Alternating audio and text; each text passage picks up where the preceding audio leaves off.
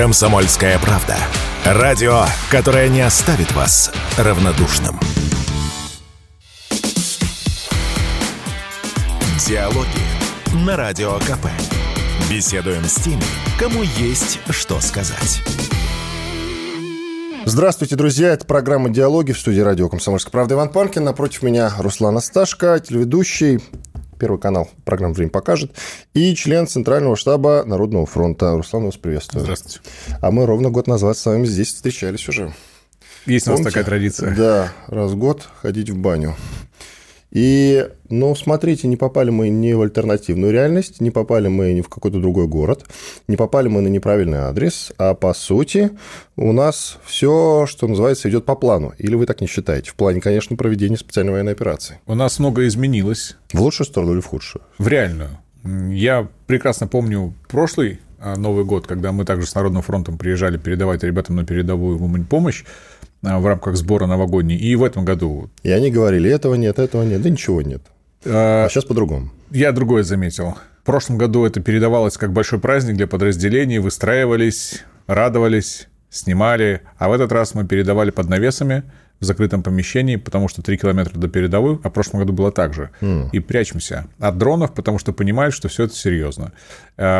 Перестали воевать ради шоу, перестали воевать как показуха, стали воевать по науке и правильно. Если раньше многие еще думали год назад даже, несмотря на то, что было ряд таких сложных моментов, что все-таки это быстро закончится наша победа, то сейчас все понимают, что это тяжелая, кропотливая работа, и к ней относятся крайне серьезно. Вот в этом я заметил большую перемену, и для меня это самый главный, наверное, итог года, что мы перестали заниматься шапкозакидательскими настроениями, а стали воевать. Кстати, раз уж упомянули э, передачу э, разного рода гуманитарных грузов для подразделений, я тогда начну немножечко по-другому. Коль уж вы член Центрального штаба Народного фронта, и получается, что военным волонтерством вы занимаетесь официально через государство. А в этом году был большой накат на обычных рядовых военных волонтеров. Вы наверняка заметили. Конечно. Вот.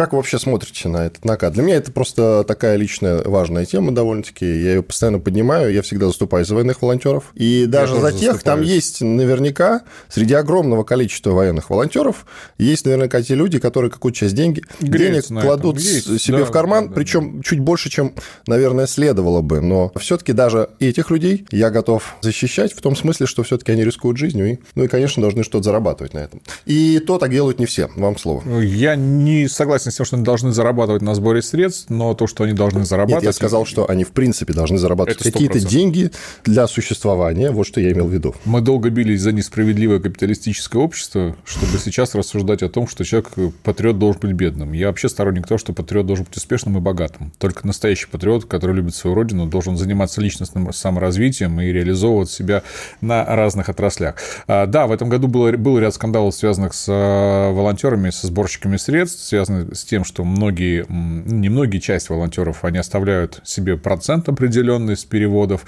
и иногда этот процент очень большой.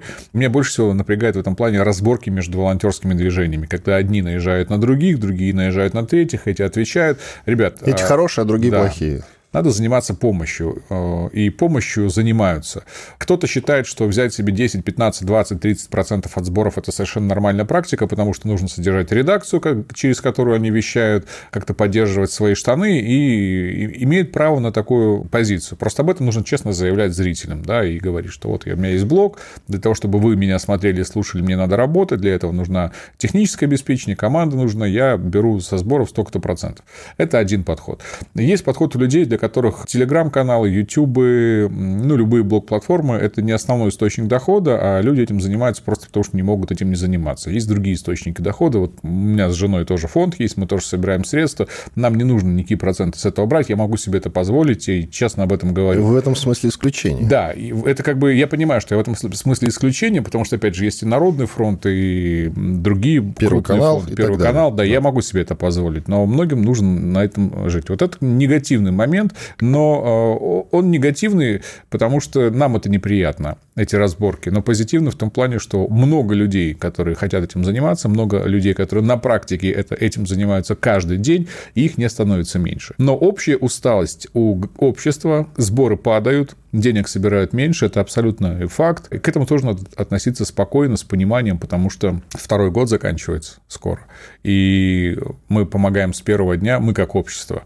И есть понятие такой усталости, информационной, ментальной, и где-то даже разочарований у кого-то, потому что считали, что будет все это быстрее и не нужно будет дальше помогать. Но самое главное, что это есть, и это работает. И вот Народный фронт, и другие много организаций, которые занимаются этой помощью. Яркий тому пример, и поток машин с гуманитарной помощью на пунктах пропуска, как говорят, на новую территорию не иссякает, и мы там пересекаемся, общаемся. Главное, что это работает, это движется. А вот э, государство-то справится, и есть ли гарантия, что там не будут брать себе какой-то процент?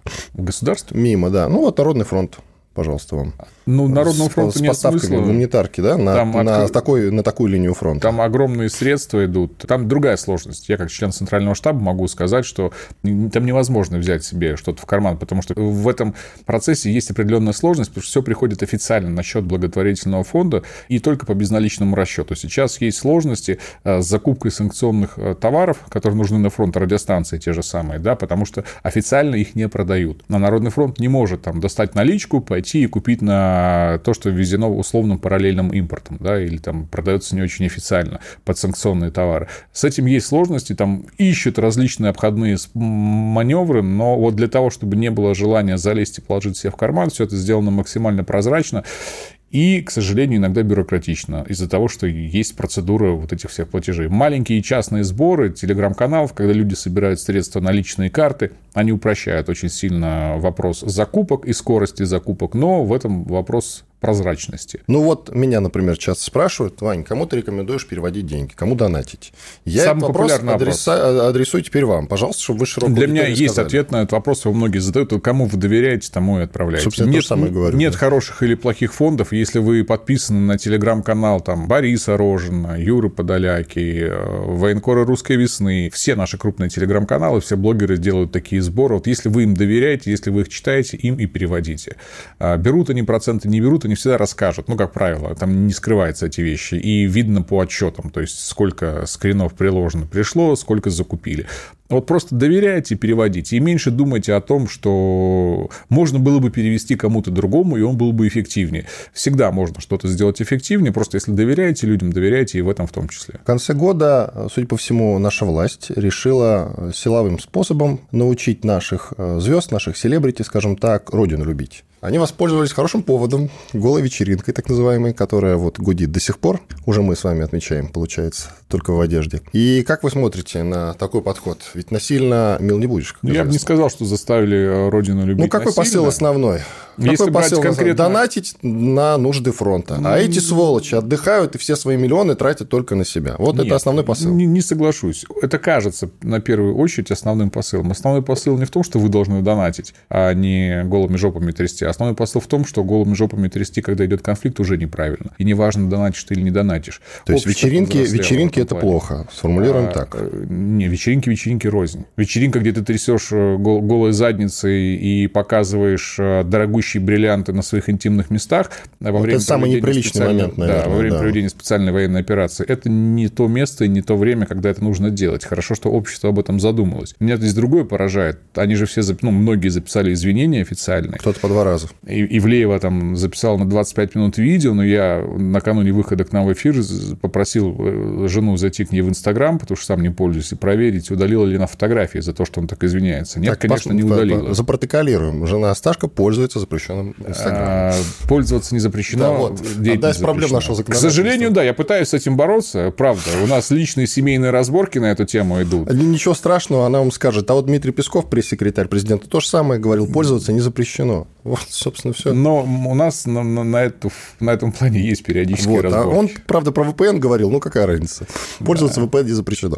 Итак, продолжайте, пожалуйста. Вот, поэтому вопрос исключительно не в том, что родину любить э, насильно. Насильно мил не будешь никогда, и никто любить не заставляет, а в том, что у нас общество проснулось. Если раньше мы как бы хавали, условно говоря, да, такие поступки наших знаменитостей, то теперь задаются вопросами. Возможно, мы просто одну вечеринку поймали, а их-то на самом деле может быть много, и они, условно говоря, попали под раздачу, но, если честно, не жалко. Ну, вот совсем не жалко.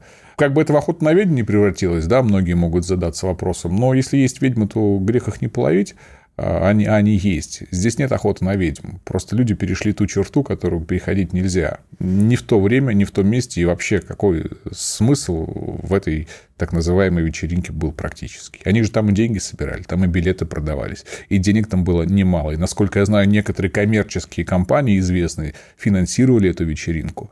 И там были задействованы люди из а, не только селебрити круга, скажем так, а из людей, принимающих определенные решения. Вот-вот-вот, на их имен мы не знаем. Кому надо, тот знает, я надеюсь. Я имею в виду, ну, под народную силовые... раздачу они все-таки не попали. Нет, не попали. А это правильно? Не готов Отвечать же должны все, не так ли? Конечно, ну... отвечать должны все, но есть вещи, которые гораздо эффективнее решать а, за закрытыми дверями, чем выносить их на публичное пространство. Если в публичное пространство вынесли тему Ивлеева, Киркорова, Лолиты, Билана и некоторых других артистов, то значит э, назрел повод это сделать. После перерыва продолжим. Иван Панкин, Руслан Асташко. Диалоги на Радио КП. Беседуем с теми, кому есть что сказать. Продолжаем диалоги. Иван Панкин, студия радио «Комсомольская правда» и Руслан Асташко, известный телеведущий, программа «Время покажет» на Первом канале и член Центрального штаба Народного фронта. А вам, как кажется, Руслан, вот э, не перенимаем ли мы у Запада вот эту совершенно, наверное, может быть, ненужную штуку, как культура отмены? Вот мы посмеивались, помните, когда она на Западе только зарождалась? Э, Харви Ванштейна тогда отменяли, известного кинорежиссера очень хорошего. Мы смеялись тогда все и говорили, вот у них у идиотов, смотрите, что творится. Ну, а у нас часто то же самое я происходит сказал, практически. Что это прям культура отмены, или мы перенимаем просто любой известный человек должен быть максимально честным и открытым перед обществом, перед своим зрителем и перед страной. И то, что у нас многие звезды надевают маски, а в жизни они совершенно другие, но мне кажется, это ни для кого не секрет. И то, что сейчас мы маски... с вами тоже немножко другие, правда ведь? Не и знаю. в кадре одни, а может быть, в Я бытовом плане другие. стараюсь быть одинаковым везде, и всегда это пропагандировал, пропагандирую и буду пропагандировать. И когда меня называют пропагандистом, я говорю, Даже да, я пропагандист, да. потому что пропаганда – это желание изменить мир, а не просто информирование людей. И в этом плане я согласен с тем, что я пропагандист. Человек должен быть чест, честным и открытым. Я, может быть, наивные простые вещи говорю, знаете, такие прописные прописные истины, которые, казалось, ну, знаем, знаем, вот он сейчас нам рассказывает, а на самом деле самого там а, счета за границей, там, недвижимость. Нет, ну, за границей уже вряд ли, конечно. Я, да, я хорошо зарабатываю, никогда не скрывал, не скрываю этого, много тратим на благотворительность, и вопрос не, не в том, чтобы кичиться этим, а просто быть честным и открытым. Повторюсь еще раз, для меня это принципиально важно, я везде говорил и говорю, что настоящий патриот должен быть успешным человеком, потому что настоящий патриот, он любит свою страну, он сам развивается и реализовывается в жизни а это так или иначе вытекает в результат в итоге. И тут есть интересный момент по поводу честности, открытости. Да. Я давеча, когда разбирался вот в этих звездах, которые извинялись, mm-hmm. там среди них есть Дима Билан. Mm-hmm. Все его знают прекрасно. И вспомнил, что у Димы Билана есть совершенно замечательное интервью Ксении, кстати, Собчак, которая тоже была на вечеринке, двухлетней аж давности, где он рассказывал, во-первых, о проблемах с алкоголем, дал вообще очень искреннее интервью, совершенно такое настоящее, то, о чем вы сейчас говорите, искреннее котором рассказал о проблемах с алкоголизмом, про то, что он любит одиночество, и в том числе про э, чувство патриотизма, про то, что голосовал за Владимира Путина, за то, что ему не нравится, как сейчас некоторые люди, отдельные кряклы, креативный класс, дербанят нашу страну, о том, что они пишут всякие гадости, а он старается видеть хорошее. И вот я представляю, как это было. Ему прислала там знакомая, а все-таки тусовка-то небольшая, прислала пригласительное, и он, он оделся-то нормально, кстати, он же не с голой жопы там прыгал-то, в обычной, в принципе, одеждой, в одежде там находился, и поехал на это шоу, а потом попал под раздачу. Вот как вы на конкретную ситуацию смотрите? Я могу много чего рассказать о том, что разговор... говорят про Диму Билана в тусовке, в этой артистической, и все прекрасно понимают, что, мягко говоря, не совсем тот человек, который, образу которому мы привыкли. Так про всех про нас что-то говорят. Сто процентов. Вот. Сто процентов. Ну, у нас почему-то некоторые звезды решили, что если они будут говорить, что они голосовали за Владимира Путина, им будет прощено все. Так не будет. И вопрос не во Владимире Путине, а в нашем обществе, которое поверило в себя, я надеюсь, и видно, что первые зачатки этого есть, и мы взрослеем. И мы, как общество, можем спрашивать. И здесь параллели, конечно, возникают с культурой отмены, что на Западе происходит. Там же тоже как бы общество. Угу. Но поводы разные. Это пока что? Пока что. Есть риск всегда. У любого взрослеющего человека, который проходит период взросления, возникают такие периоды. И у нашего общества тоже есть. Дальше зависит от нас, как мы будем над собой работать и как мы будем развиваться. Сегодня мы смогли призвать к ответу. И, как я понимаю, государство услышало позыв гражданского общества в отношении этих конкретных персонажей. И не важно, что Дима Билан голосовал за Владимира Путина. И не важно, что он рассказывает, как он любит свою страну. Я знаю и уверен, что он много делает хороших, полезных дел. А о других делах мы просто не знаем. Может быть, тогда получается, если наша гражданское общество как-то взрослеет и начинает верить в себя, может быть, что-то не так с отдельными представителями, вроде вот, допустим, меня и моего товарища Игоря Виттеля, с которым мы в одной mm-hmm. программе работаем по утрам. Потому что мы-то ничего совершенно конкретно предусудительного в, этой, в этом шабаше изначально не увидели, кроме, конечно, демонстрации роскоши. Это вот тот знаменитый бриллиант на заднице, да. да. Вот есть отдельные эпизоды. Ну, какой-то идиот, там, рэпер Васио выбежал с носком на причинном месте. Но ему сейчас шьют экстремистскую статью, Знакомая а ЛГБТ это у нас экстремистским движением да. Признано. И ему сейчас шьют экстремизм за то, что он как бы пропагандировал ЛГБТ. То есть есть какие-то несправедливые вещи, потому что если мы посмотрим на фотографии, я не заметил пропаганды ЛГБТ. Может быть, опять-таки со мной что-то не так. Но я бы хотел, чтобы мы жили в правом государстве. Абсолютно. Все, все было по-честному. Я себе такие же вопросы задавал вот. и нашел на них очень замечательный, как мне кажется, ответ, который Пожалуйста. меня, по крайней мере, на текущем этапе устраивает. Конечно же, никакой пропаганды ЛГБТ я там тоже не заметил, но это не значит, что... Что ее не было.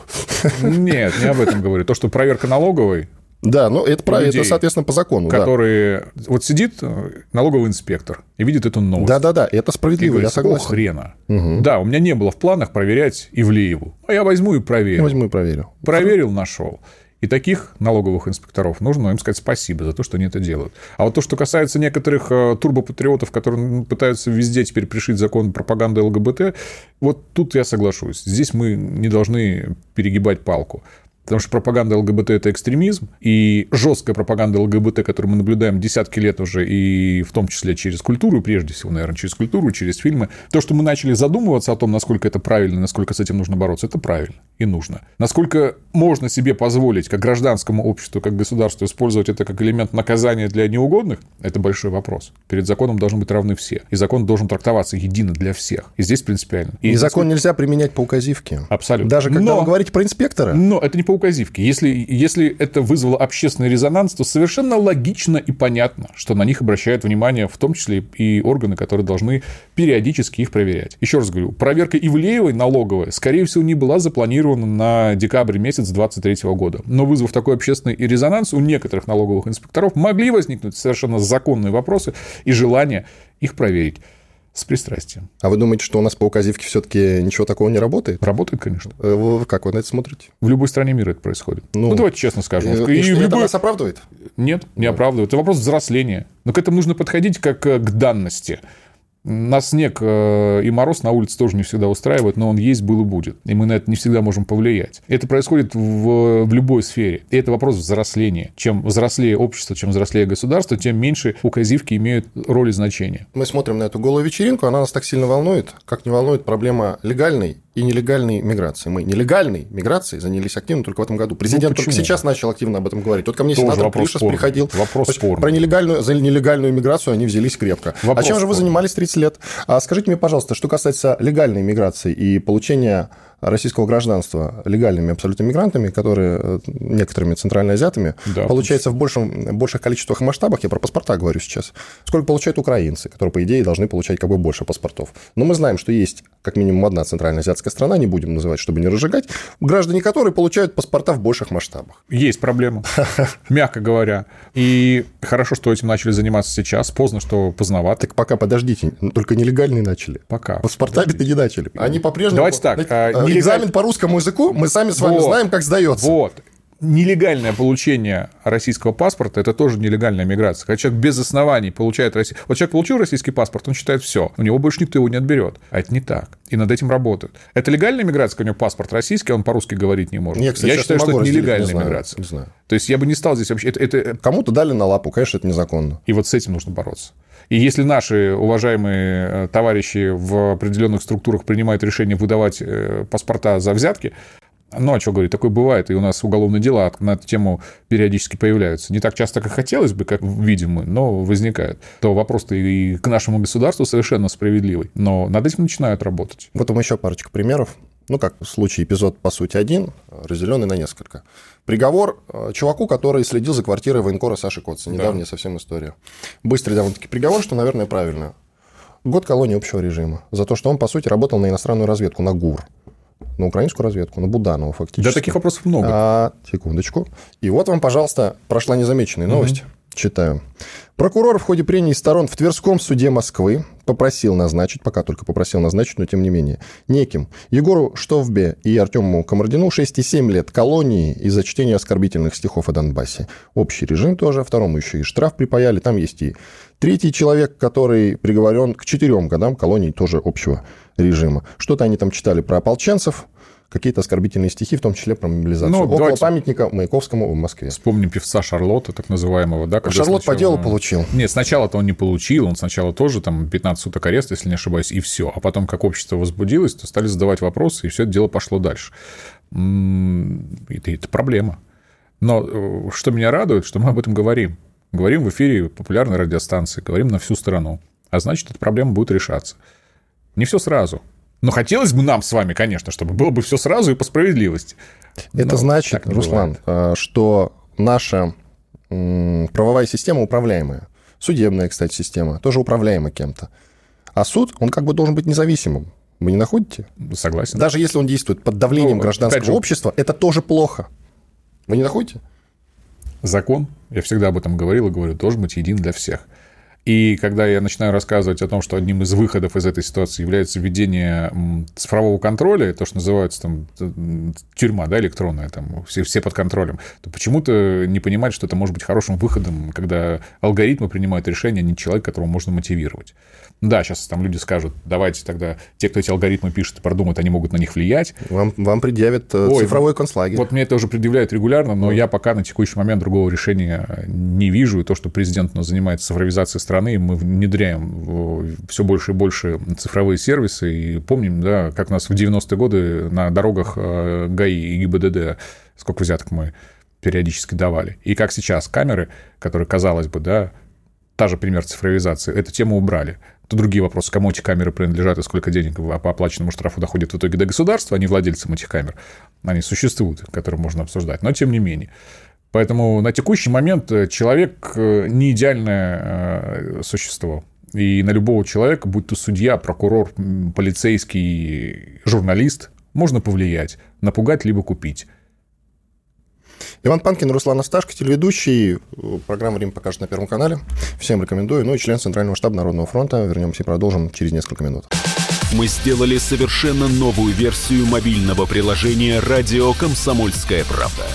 Современный интерфейс и обширный набор полезных функций. Возможность слушать нас в дороге, как на iOS, так и на Android. В режиме онлайн и подкасты. «Комсомольская правда». Всегда рядом. Диалоги на Радио КП. Беседуем с теми, кому есть что сказать. Продолжаем диалоги. Иван Панкин и Руслан Асташко, член Центрального штаба Народного фронта, телеведущий программы «Время покажет» на Первом канале. Про мигрантов еще немножко поговорим. Как мигрантов, скажем так, научить, помочь им, может быть, полюбить Россию так же, как и свою родину какую-то, из которой он прибыл сюда к нам. Вот есть у вас какой-то универсальный совет, рецепт? Я еще и потому это говорю, что у нас президент анонсировал раздачу паспортов за участие в специальной военной операции. Леса рук мы не наблюдали по этому поводу. Ну, я бы не сказал, что лес есть. Ну, есть, есть, есть лес рук. Это... Более того, приезжают не даже не из ближнего зарубежья, а из дальнего зарубежья. У меня большое количество друзей и знакомых сербов, которые приехали и которые хотят Ну, сербы все-таки Центральная Азия. Кубинцы приезжают, которые, чтобы получить... Ну, ладно, это, да, отдельная история. Я понимаю, о чем вопрос. Вопрос-то прежде всего к мигрантам из Средней Азии, которые угу. не всегда хотят а, интегрироваться в наше российское вот, общество. Вот, вот, вот. То да. есть, вопрос исключительно к ним. То есть, есть часть мигрантов из Средней Азии, которые хотят интегрироваться в наше общество, честно учат русский язык и хотят хотят получить российский паспорт. А есть те, которые хотят здесь работать и зарабатывать, не выезжая, имея паспорт Российской Федерации, и все деньги отправлять своим родственникам туда, которые там живут. Да. Максимально прозрачная и понятная процедура должна быть. То есть мы должны четко озвучить правила, по Это, к слову, про цифровизацию. Опять да. То есть человек должен понимать, что надо не деньги заносить в конвертах людям, принимающим решения, а пойти по пунктам 1, 2, 3, 4, 5. Как это порой делается на сайте госуслуг по предоставлению временной регистрации. Вот у нас помощница по хозяйству, она из Киргизии. Потрясающая девочка. Очень давно хочет получить российское гражданство. Мы и пытаемся ей помочь. Угу. Мы ее официально регистрируем, сейчас трудоустраиваем. Она приезжает, выезжает, должна выезжать. То есть все делает по закону, знает русский язык. Но там тоже есть нюанс, как она рассказала, в Киргизии почему-то девочек русскому языку не учат в школах, а мальчики мальчик учат в обязательном порядке. Я, например, этого раньше не знал. Она говорит, что типа... Хотя в Киргизии очень хорошо говорят по-русски. Я там был полгода назад. Да. Там в школе основной язык, и говорят, на... среди мужчин в столице разговаривать на русском это хорошо и правильно. А вот девочек не учат. Они учат сами, и поэтому есть сложно. Но опять же, это вопрос индивидуальный, но он показательный. Есть люди, которые хотят к нам интегрироваться, понимают, что мы одна страна, многонациональная, хотя многие сейчас русские националисты скажут, вот он опять многонационал. Но тем не менее, это же правда, у нас многонациональная страна с, и многоконфессиональная. Но мы все живем, в этом наша особенность, в одной стране по одним законам, опять же, возвращаясь к закону. Процедуры должны быть максимально прозрачными, открытыми и понятными. Правила игры должны быть равными для всех. Не так, что ты приходишь, ты русский язык не знаешь, ну что говорить, мы, откуда у нас проблема это многонационалов возникла, да, в Москве прежде всего. Такси и строители, ну и работники рынков. Просто те, с кем мы сталкиваемся часто. Когда у меня мама была жива, Царствие Небесное, она там, заказываю в такси и в больницу, на нее матом кричит какой-то человек, но который плохо знает русский язык, о том, что ей нужно пройти километр, потому что ему неудобно подъехать, она инвалид у меня, а он ее всеми посылает, то задаешься вопросом, а как этот человек оказался в России, как он получил и разрешение на работу, и что он вообще здесь делает, и почему он до сих пор подвергает риску тех людей, которых он возит. Мы же все это понимаем, и есть такая проблема. Есть лоббисты, которые заинтересованы в привозе мигрантов, прежде всего строительный бизнес, где нужна дешевая рабочая сила, которую можно меньше платить и больше зарабатывать. Нет, имена этих лоббистов мы прекрасно знаем. И можно предъявить с точки зрения бизнеса. Они вам ответят, работать некому. И частично будут правы. Потому что сейчас другая проблема возникает. Зона специальной военной операции. Заработная плата рядового состава 200 тысяч рублей ну, там где-то 195, где-то 215, но тем не менее.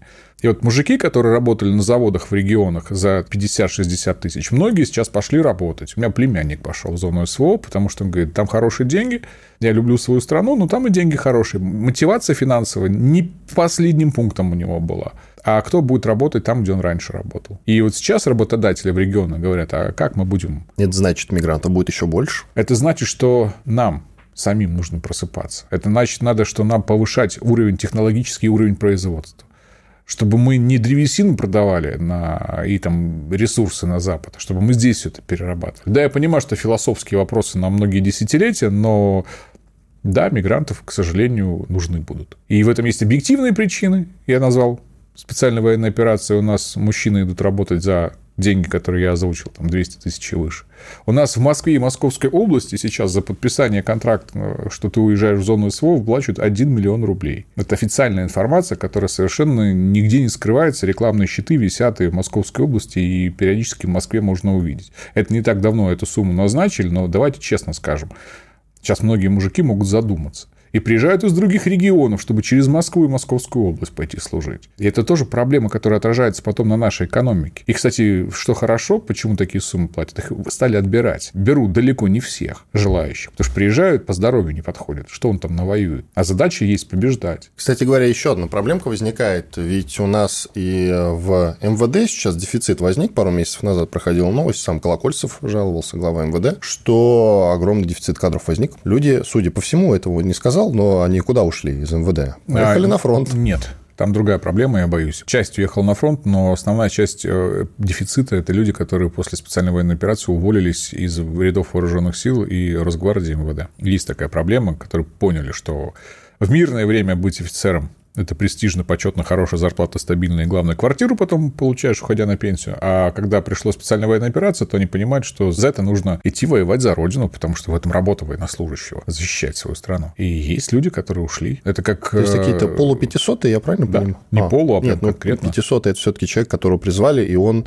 там дезертировал, а насколько а я могу судить. По, по сути, та же история, их еще пока, потому что у нас, э, я в семье военнослужащих вырос, у меня отец сейчас в зоне специальной военной операции, отец уже давно на пенсии, и друзья у нас – в том числе и там жены и мои, многие служат. Их не призывают, а многие служат там Тихоокеанский флот, Северный флот, стратегический. Их не будут отправлять в зону специальной военной операции, потому что это наша стратегия. Но они рассказывают, что есть ребята, которые опасались, что это будет происходить, и стали увольняться. И, и много уезжать. таких? Немного, но есть. Но дефициты все равно возникают. На стране безработица отсутствует как класс. У нас первом... некому на работу идти. Помните, в первый год все-таки э, прям волна шла новостей про пятисотых, я потом как-то все меньше и меньше сталкивался с такими Ну, это связано было с мобилизацией. Сейчас мобилизации нет, это решается за счет добровольцев, в том числе хорошей заработной платы, хороших э, подъемных при подписании контракта.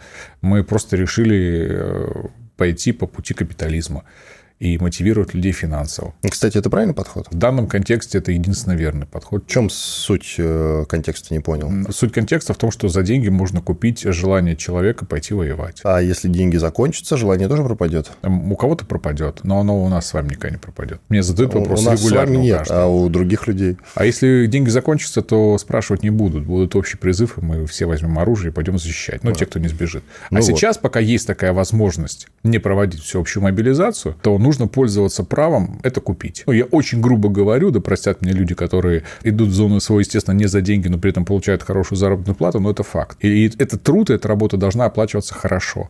Я не спорю вам по поводу оплаты. Я сам, конечно же, то же самое скажу, но есть момент. Мы не перебарщиваем ли, допустим, когда говорим о том, что вот за каждый, там, грубо говоря, подбитый танк по миллиону рублей? У нас есть такая возможность, мы богатая страна. Мы же все понимаем, что определенно, опять же, по поводу управляемости и указания, определенные люди прошли по, по бизнесу и сказали, ребята, вы получаете сверхдоходы, мы не имеем законных оснований а, вам что-то предъявлять, но было бы неплохо, если бы вы поделились. И многие крупные компании стали вкладывать деньги в различные фонды, которые закупают вооружение, делают, покупают снаряжение для своих регионов, э, для своих подразделений, и таким образом поддерживают и помогают. Да, а были губернаторы, которые с чего-то решили, что могут выделить и помочь. Хотя надо бы на свой регион посмотреть. решать, да, был такой. Да.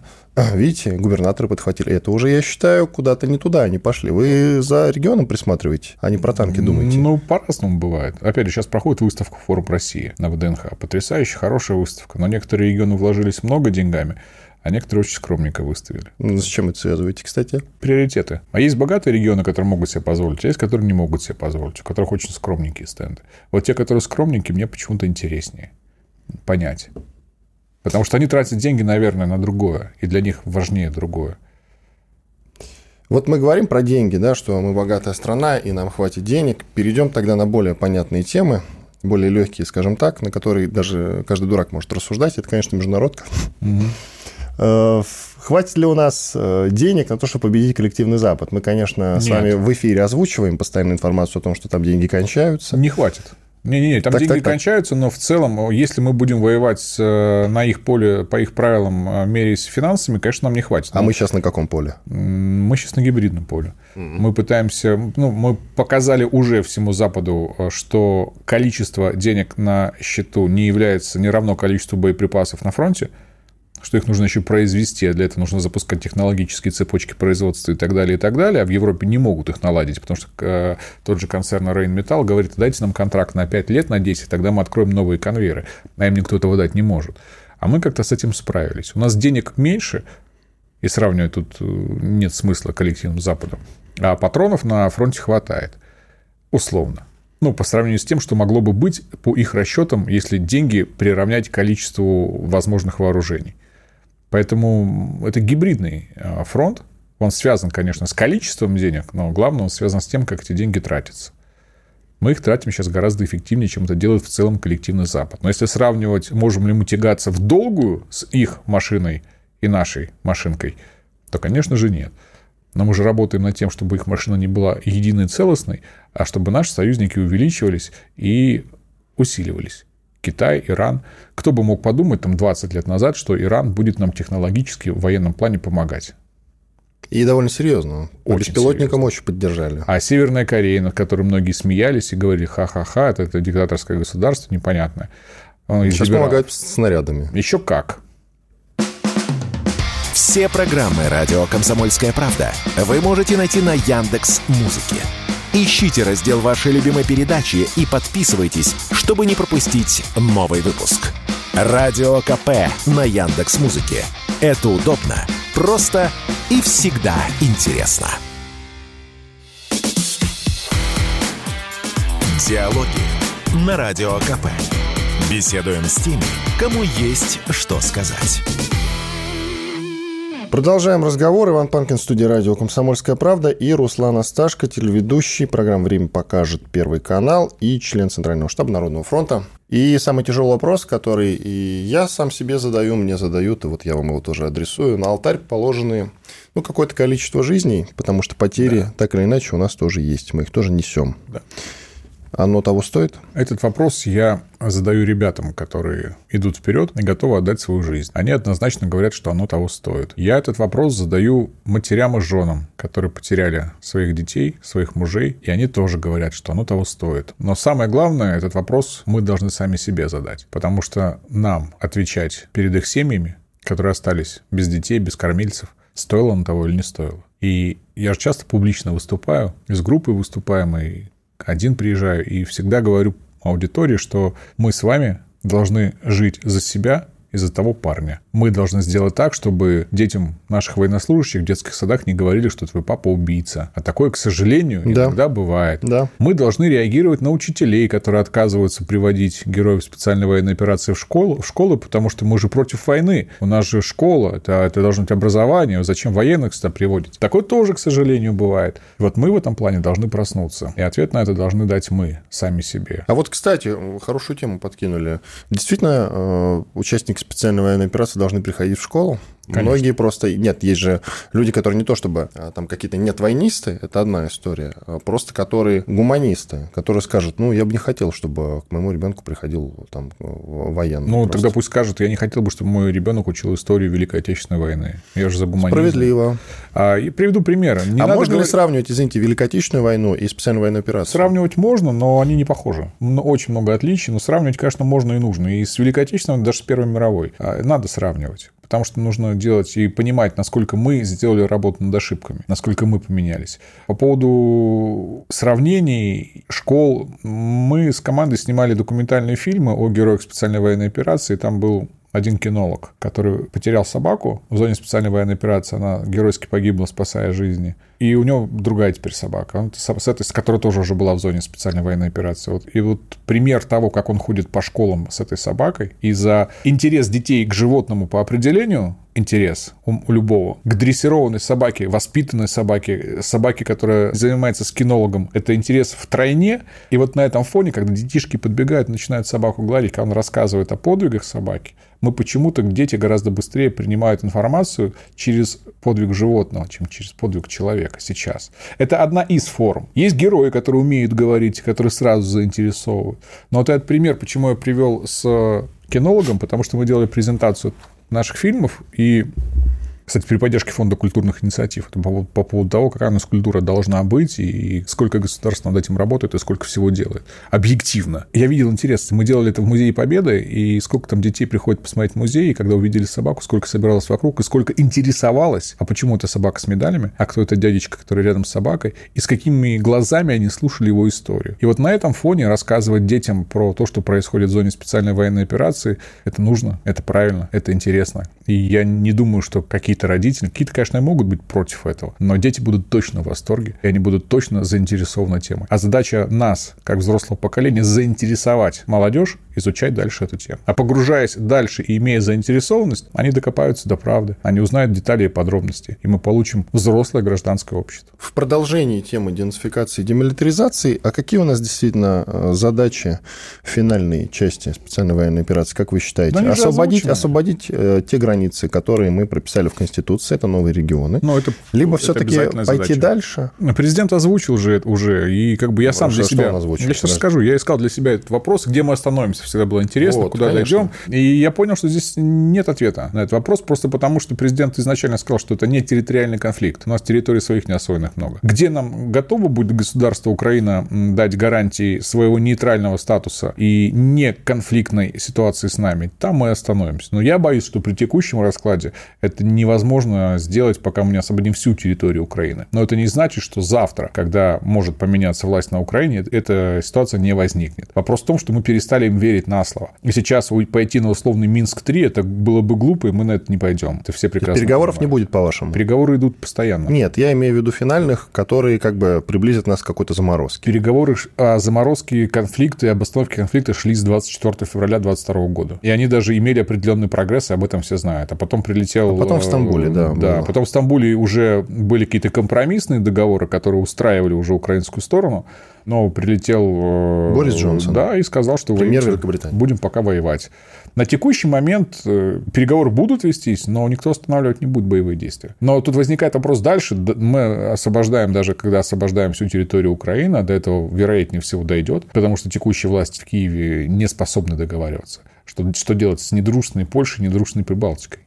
Вот именно. Еще такой момент возникает. Звучит он следующим образом. Украина откажется от э, всех претензий на вступление в НАТО, то, что называется нейтральным статусом, да, э, согласится на него. А ведь э, от нейтрального статуса отказались как раз Финляндия и в перспективе Швеция вступит в НАТО тоже. Это не проблема разве? Проблема. Поэтому... А, еще есть Молдавия, кстати говоря, поговаривают, что и они тоже могут проблема. в НАТО вступить. Поэтому То есть, как бы Укра... момент... у, у Украины, допустим, мы желание-то отобьем. Просто обещание нейтральный статус иметь, оно нас не устроит. Это должно быть... Так нет, тут вопрос-то в другом. С Украиной разобрались, все. А, допустим, у них а, теперь желание нейтрального статуса. У нас конфликт не на Украине. Ну, нет, я про нейтральный статус Поэтому говорю. и с Молдавией, и с Польшей, и с Прибалтикой нужно разбираться дальше. О, то есть с Прибалтикой будем воевать? Не в зоне специальной военной операции для а начала. Как? Политическим способом? Пока да. А как это делать? Хороший вопрос. Ха. Я, например, не вижу политического регулирования. То есть все-таки военный? Нет. Оно появится, когда вопрос с Украиной решится. Они все пытаются проверить, насколько мы сильны. То есть я так понимаю, исходя из ваших слов, что мы собираемся как раз и в перспективе продолжить воевать. Мы не будем. Но Украине это все не остановится, не закончится. Не военным методом. Скажем так, мы будем... Я, я как это вижу ситуацию. Мы освобождаем Украину, и они резко становятся договороспособными. Прибалтика. Да. Даже поляки более вменяемые в этом смысле. И Прибалтика в том числе. Будет. И Сейчас в это верится с трудом. Потому что это поляки просто там Сейчас по каким-то своим причинам ненавидят русских. И есть ряд причин. Исторически, а, порой объективно. Да, а, да, ну, возможно, да. Я тут не планирую с вами дискутировать на эту тему. А вот Прибалтика, ну, там просто во власти в каждой из этих трех стран, Троебалты, как любит Виттель их да. называть, мой коллега, э, там сидят во власти фашисты настоящие. Да. И, сегодня... с ними, и с ними договариваться просто все нечем. Верно, все верно. С ними договариваться нечем. Но они завтра могут уйти. Интересно. То их, их тоже поменяют, снимут. Угу. Так вот оно, на что ставка делает. Почему э, мы считаем, что игра в Майданы – это игра только в одну сторону? Прогноз на следующий год. Можно общий от вас в завершении выпуска? Перелом э, военный. Что такое перелом? Это когда мы начнем стабильно двигаться, и они будут понимать, что дальнейшее сопротивление при текущем раскладе не перспективно. Но мы и сейчас стабильно продвигаемся. Ну, мы сейчас находимся в состоянии активной обороны, мы не продвигаемся. Нет, мы, мы продвижение по всем практически пост... фронтам у нас но идет. Но не активное все равно. Есть успехи, и никто этого не отрицает, но мы же понимаем, что нам нужно перелом. И идти, и надо брать э, не военным методом, но окружая там крупные города. Харьков, Днепропетровск, Запорожье, Херсон. Вот э, в следующем году какие-то крупные города мы сможем получить в состав э, законных территорий Российской Федерации в соответствии с Конституцией. Я бы так это назвал. И после выборов, э, как мне видится, мы ждем активно уже наступательных наших действий, начиная с конца весны, начала лета. Мы ждем определенных перестановок в правительстве, что в отставку по умолчанию уходят сразу все и выйдут из этой отставки не все. Так, Но Мишустин-то вас устраивает? Да. Как глава правительства? Да, я думаю, она останется. По другим там смотреть надо. Но всех же волнует прежде всего вопросы СВО. Не закончится спецоперация, но коренной перелом произойдет. Украина будет болтаться, будет ждать, пока их там придут и спасут. А возможно, к концу года вступления там, польских войск контингента на Западную Украину, о чем мы говорили еще, по-моему, в прошлом году. То есть сейчас э, это невозможно, потому что никто не хочет умирать за эти цели, которые стоят. Но когда будет понятно, что перелом происходит, и русских не остановить, они придут пытаться забрать свое. А дальше будем смотреть. Вот если про, про СВО, у меня прогноз такой, но в следующем году все не закончится. Ох, хотелось бы услышать другое. Ну да ладно. Но перелом произойдет. У нас в голове придет понимание, что все, победа, она, грубо говоря, там 43-й год. Еще впереди много всего, и, к сожалению, гибели наших ребят. Но понятно, что победа будет за нами. Главное, ее потом не потерять. Руслан Асташко, известный телеведущий, программа «Время покажет» на Первом канале, член Центрального штаба Народного фронта. Я Иван Панкин, были здесь, остались очень довольны. До свидания, всех с Новым годом. До свидания. Диалоги на Радио КП. Беседуем с теми, кому есть что сказать.